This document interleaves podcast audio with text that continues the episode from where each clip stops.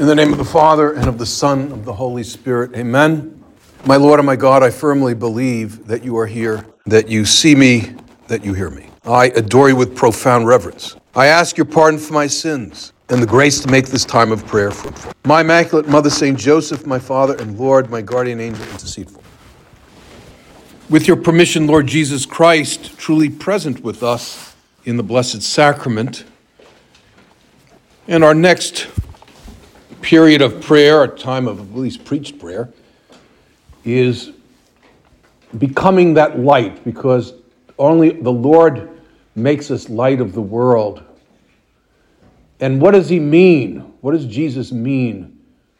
He or she who walks with me will have the light of life, that will have will radiate the actual life of Jesus Christ. Pope Francis, in his encyclical on holiness, says that we're called to make Christ present in the world by extending, radiating his actual love by being united to him. Lord, how do I walk with you? The Gospel of St. Mark, kind of a nuts and bolts gospel because those were homilies delivered to the Romans who were kind of American esque, very pragmatic, into the bottom line. That's why we have so many miracles uh, packed into that gospel because St. Peter was giving homilies and he had to prove that Jesus was God to the Romans, and the Romans wanted the facts. So he got a lot of miracles. And so Mark skipped the infancy narratives of our Lord. Probably on a human level, Peter figured the Romans were not interested in the baby Jesus being born in Bethlehem. What they wanted to know is how many miracles he worked. Sort of like an American, how much money you make. Well, how many miracles did he work? And the gospel begins with, I'm going to use the Greek word not to show off, but to make a point, it's the Greek word is metanoia and believe in the gospel. And metanoia means it's, it's, it's an overhaul repentance, it's, it's a profound repentance with a desire to make it about face in one's life. And then Jesus says, believe in the gospel. Now, belief seems like, you know, a very common phrase I won't say throwaway phrase, but you know, a common phrase that we could gloss over very easily, but we shouldn't, because belief ultimately, and I'm using ideas from Pope John Paul and Pope Benedict and Pope Francis as well, that belief ultimately means centering our lives around Christ completely. I mean, if we believe fully, we will embrace everything he says. I mean, that's what belief is. That's the fullness of faith. It's a lot more than accepting the catechism. It involves walking with Christ with everything we have. I didn't say it, he did. He said, you know, the greatest commandment is to love God whole heart, whole soul, whole mind, whole strength. It's a work of a lifetime, but that's what he said. And it's the only way to really live our faith. It gives joy, it gives fulfillment. Everlasting life is always connected with following Jesus Christ. So believe in the gospel, but don't forget, our Lord doesn't say in his Sermon on the Mount, when he talks about discipleship, he doesn't say, I want you to practice a lot of devotions. He does, but he doesn't say it. And he doesn't say, a disciple of mine will live the commandments. He'll say that, but he doesn't say that in the Sermon on the Mount. He says, You're the light of the world. And basically, you say, Well, listen, try to figure out what that means and try to figure out how you become light of the world. Maybe I could begin with an anecdote. It's common, but this exactly happened.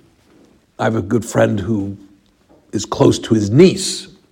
And uh, my friend, he sings. He doesn't, he doesn't sing for a living because he doesn't want to starve, but he sings. He has a very good voice. And his niece has even a, a better voice. So her voice is so good, she was a finalist on You Got Talent. Is that, do I got it right? Yeah. But she didn't win. She didn't come in first in the finals. And she had left the church because her boyfriend, uh, this girl's in high school now, uh, wasn't Catholic and he was a little bit of an evangelical. So she went the evangelical route. And then she went to college. And during COVID, she was isolated. And boys will be boys and girls will be girls. And she was I don't know if the boys were on the floor above her in the dorm or the housing or whatever it was, but the bottom line is it sounds very medieval. They were exchanging messages with each other, tying it to a rope. So she would lower a message just to interact with people. And these two boys would get her message, how you doing? I'm kind of isolated, you know, and they would send a message to her. And um, and little by little, since they were young, they were they said, well, let's cheat a little bit and get together. And so they're getting together, and thank God, uh, these boys were very, very devoted Catholics. You know, I mean, devoted daily mass types and rosary types, and, and they got to be good friends. These two boys and this girl, and she really appreciated their friendship, and she found them very joyful. How do I know all this? Because uh, she gave a talk at the Catholic Newman Center in her school. I think it's Nebraska, and she told her story amid a lot of tears. She talks about her conversion. And she said that she was, her heart was touched by the witness of these two boys and also their, not girlfriends, friends who were girls. There was a, I don't know, four young people who were very serious Catholics, and what moved her was their joy and their kindness to her and her deep friendship with them. And she said, they started to talk to her. They said she said they were not preachy to her. They said, "Listen, this this has really helped us, and we'd like you to tap into this. We want you to try it out yourself." And he said, "Well, what's the difference? I follow. You know, I'm an evangelical now. I used to be a Catholic." He said, "Well, the game changer is the Eucharist." And so anyway, she started to tell the people that she was. Then she started to sob how much she loved the Eucharist, very emotional. And my friend was trying not to cry, but he couldn't help it because uh, it was his niece, and I saw the video with him. Um, I held in my tears, but anyway, it wasn't my niece. So, and it was a very moving witness, and she was saying that she's totally centered on Christ as a Catholic and how the Eucharist is so important to her. And the hallmark of these friends of hers, on some level anyway, was they weren't just Sunday Catholics.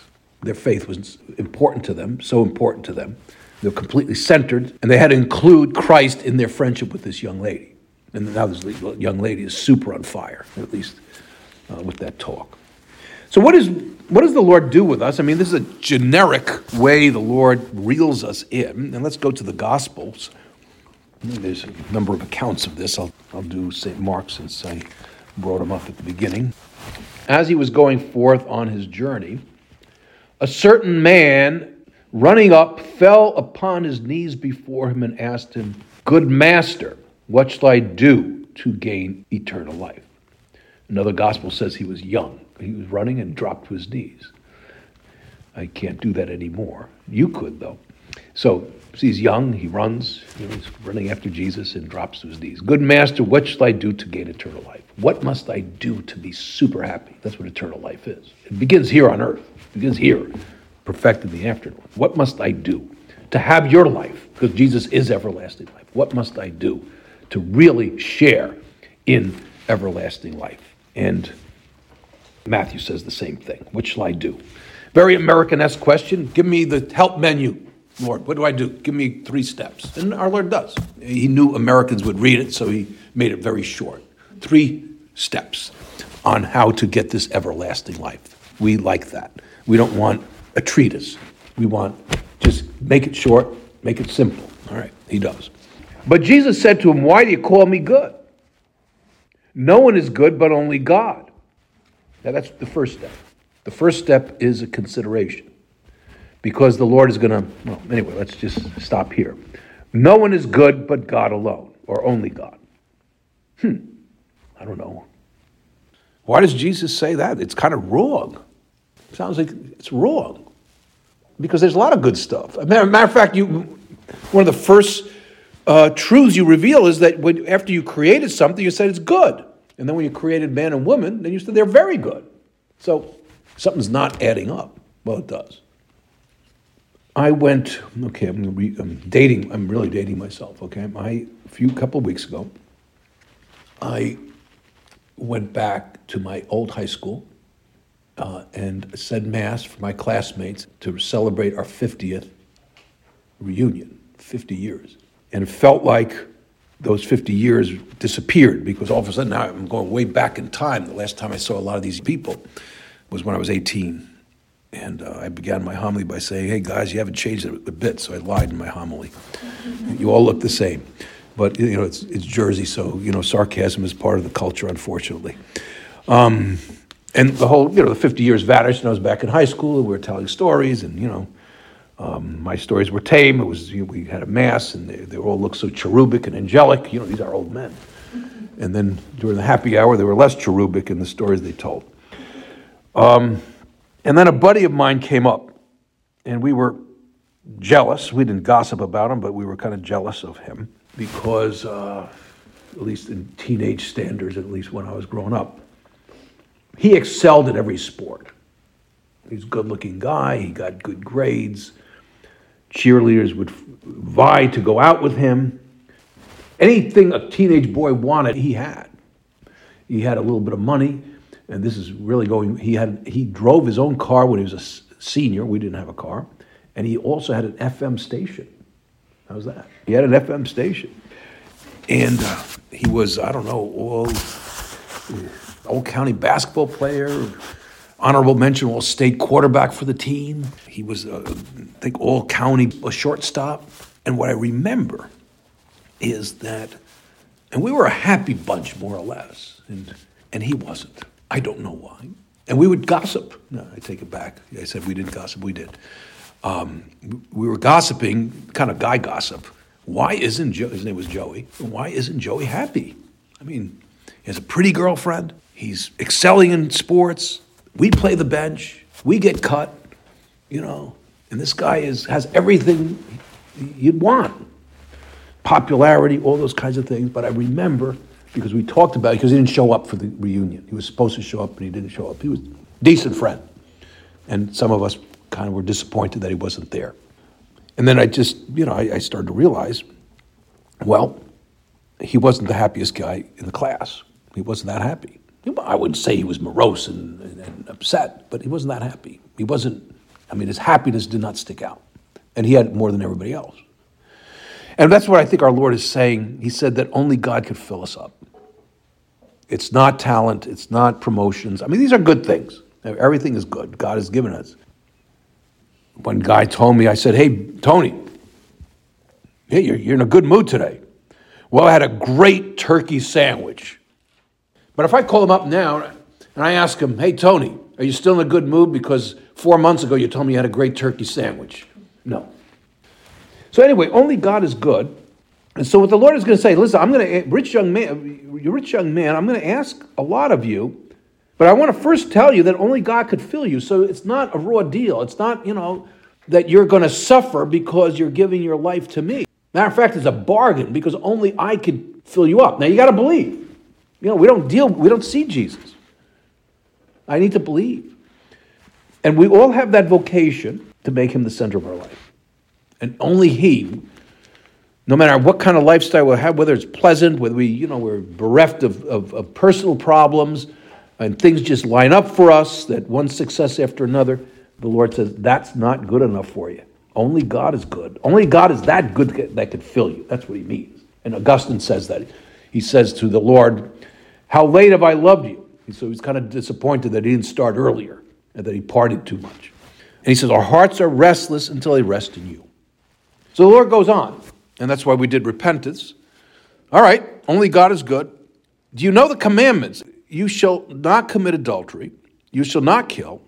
You shall not steal. You shall not bear false witness. You shall not defraud. Honor your father and mother.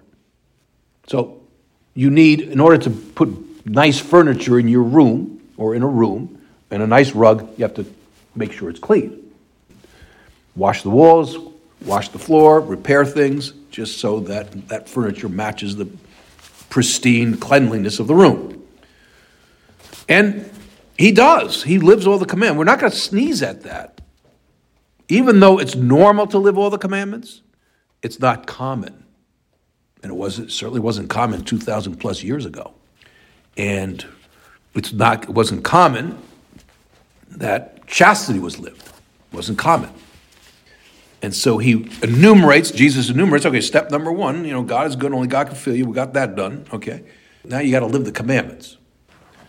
And Jesus says, if you want to have life, If, but if you want to enter life, keep the commandments. That's the number one. Why the, why the commandments? Why does he mention the commandments? Because the commandments basically give us freedom to own ourselves. I mean, if I'm enslaved to greed or if, if, if possessing things and owning things and looking for things has a grip on me, well, I can't give myself. So I'm not free. If I'm not truthful with myself, I'm not free. If I have issues with people and I have res- I'm harboring resentments, I'm not free. If I'm self absorbed, I'm not free. So that's what the commandments do. It frees you up to possess yourself. You own yourself. none of us owns ourselves perfectly, but you need a threshold of self ownership for the next step. If lust is a little bit out of control, well, I got to control that to give myself because I'm owned by lust. Greed, envy, resentment, you know, laziness, all the capital sins. But this guy's pretty good. I can just imagine him, polo shirt, you know, not a, not a buzz, not a shaved head, but, you know, short hair, intellectual glasses, and tennis racket in his hand, or a golf club in his, the back of his car or in his trunk. Uh, no bad language, gentleman on a date, goes to Mass during Lent, gives up ice cream and beer and all those nice things. Good kid, president of the pro life club, you know, very good. And when he gets married, he wants to have all the kids God sends him. I mean, all the, he, he, he's checking the right boxes. I mean, he's living the commandments. Very few do. You know that. I know that. And Jesus says, The young man said to him, All these I have kept. What is yet wanting to me? And maybe he said, I don't know how he said it. Hey, Lord, how many guys you know live all the commandments? Even the multiples of three, I live. And Jesus said, Well, you lack one thing. I want you on my team. We'll call him Seth. You know, Seth, I want you on my team, but you're, you're still not ready to be a light of the world. I'm not? Mm, not yet. Step number three is a killer. All these I've kept, what is still wanting in me? What, what else do I have to do? Jesus said to him, If you want to be perfect, go sell what you have and give to the poor, and you shall have treasure in heaven and then come follow me. Oh.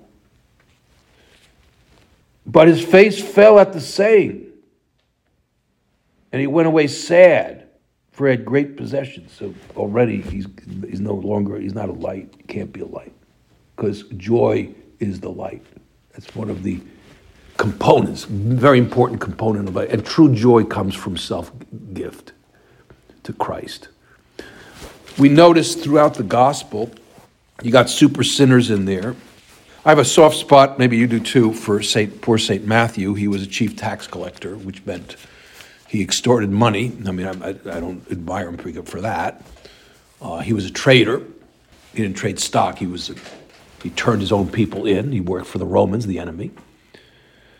Uh, he hung around with a lot of loose women.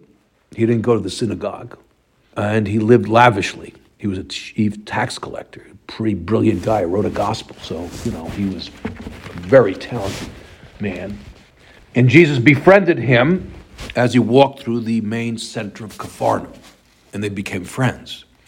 And Matthew saw something in Christ himself. And Jesus said, Would you like to follow me? We don't, you know, there's a lot more that is recorded. And Jesus Matthew probably said, he did say yes, obviously. Yeah, I'd like to follow you. You have to leave all things and follow me. And that's what the gospel says. And he, he left all things and followed him. The hitch is that we have to make them number one. It's, and the faith is no, I, I, I sound very superficial. It's no fun unless we make them number one. I mean, it's Dullsville. And it's Dullsville if we're not trying to spread the gospel to others, because that's what being a Catholic's all about. Jesus never says it's individual. He never says circle the wagons. He says interact with the world. Leaven in the mass. The mass is the world. Salt of the earth. Change the world. Light of the world. Preach to all nations. Preach to every creature. That's Mark. Mark quotes St. Peter. Preach to every creature. That's what the Lord says. But to do that, what what the Lord is telling me, He's saying, give to the poor. Well, I don't know. I'm a professional. I don't yes, we, we want to do what we can for the homeless and the indigent. Obviously, that's part of being a Christian. But I think the Lord goes beyond the indigent, he includes them obviously, but the poor is someone who doesn't have Christ in their life. And the only way they'll be interested in ceasing to be poor if they see that you're rich and I'm rich. That's what Jesus says. That you will have treasure in heaven. So they have to see that you're rich. And the, the Lord can only dwell as a bright light if I begin with that disposition. Lord, I'm going to put you first, little by little, like a mustard seed. I'm going to grow little by little. But I need to make that disposition. I mean, look at any saint, and they all began that way. Francis of Assisi, the heartthrob of Assisi, another part. I don't know why I'm into party animals, uh, but anyway, he was a party animal too. You know, he's kind of like my, my friend. He was a knight, so a good athlete, good horseman. Uh, he was a jouster. He was a swordsman. He, was, he put on tournaments on big feast days. He was rich. He got into a war against Perugia. No, was it Perugia or Pisa? Wasn't exactly World War II, but you know, Assisi, and he was a prisoner of war. And he was he was captured, and he spent a year in prison. And he realized that he was unhappy, that something was missing in his life. I mean, he had everything. He was rich, and uh, he had talents, he had gifts, he had popularity, and I mean, this is very Italian-esque. Uh, he finally decides, and he uh, goes to his pastor, and he says, "Listen, I want to give my whole life to God." He didn't, he didn't, say, "I'm going to become a Franciscan." His name was Francis, but he didn't say, "I'm going to become a Franciscan." Um, and and, the, and he said, "Listen, here's all my money." He had a big, big bag of gold coins, and the pastor said. Uh, well, you'd consult with your parents, your father first, before you give anything. So, you know, leave. This is very Italian-esque, and Francis got really angry, got ticked off, and took his all the coins and threw them in the sanctuary and bolted out of the church. And then he told his father that he wanted to give his life to God, so he started to take off his. I hope I didn't take off everything, but he started to take off his his uh, aristocratic uh, regalia. He says, "I'm no longer." He says, "I'm going to I'm going to leave all things and give it to Christ." Very melodramatic. And his father hid him in a closet and locked him in. And then finally, he escaped, and you know the rest is history. I mean, we don't have to be so melodramatic. St. Ignatius, St. Josemaria, St. Car- Blessed Guadalupe, she's an Opus Dei, Blessed uh, uh, Carlo, all of them have to make that decision I want to be totally centered on Christ. And if we don't make that decision, it's not going to work. I, what can I say? Just work here. That's what he says. And if we go away sad because we, we haven't given ourselves to everlasting life, well, that doesn't work either. I mean, part of selling people on the gospel is that I'm genuinely joyful. So, anyway, we finish up. And Lord, you're not going to say no to me, especially if I ask for the intervention of your mother. In the way, point number two, may your behavior and your conversation be such that everyone who sees or hears you can say, This woman or man reads the life of Jesus Christ. Lord, I hope that happens. We'll work towards it. Help us have that disposition to be totally centered on you and help us make those little baby steps to get closer to that goal. I thank you, my God, for the good resolutions, affections, and inspirations you have communicated to me in this meditation. I ask your help in putting them into effect. My Immaculate Mother, St. Joseph, my Father and Lord, my guardian angel, intercede for me.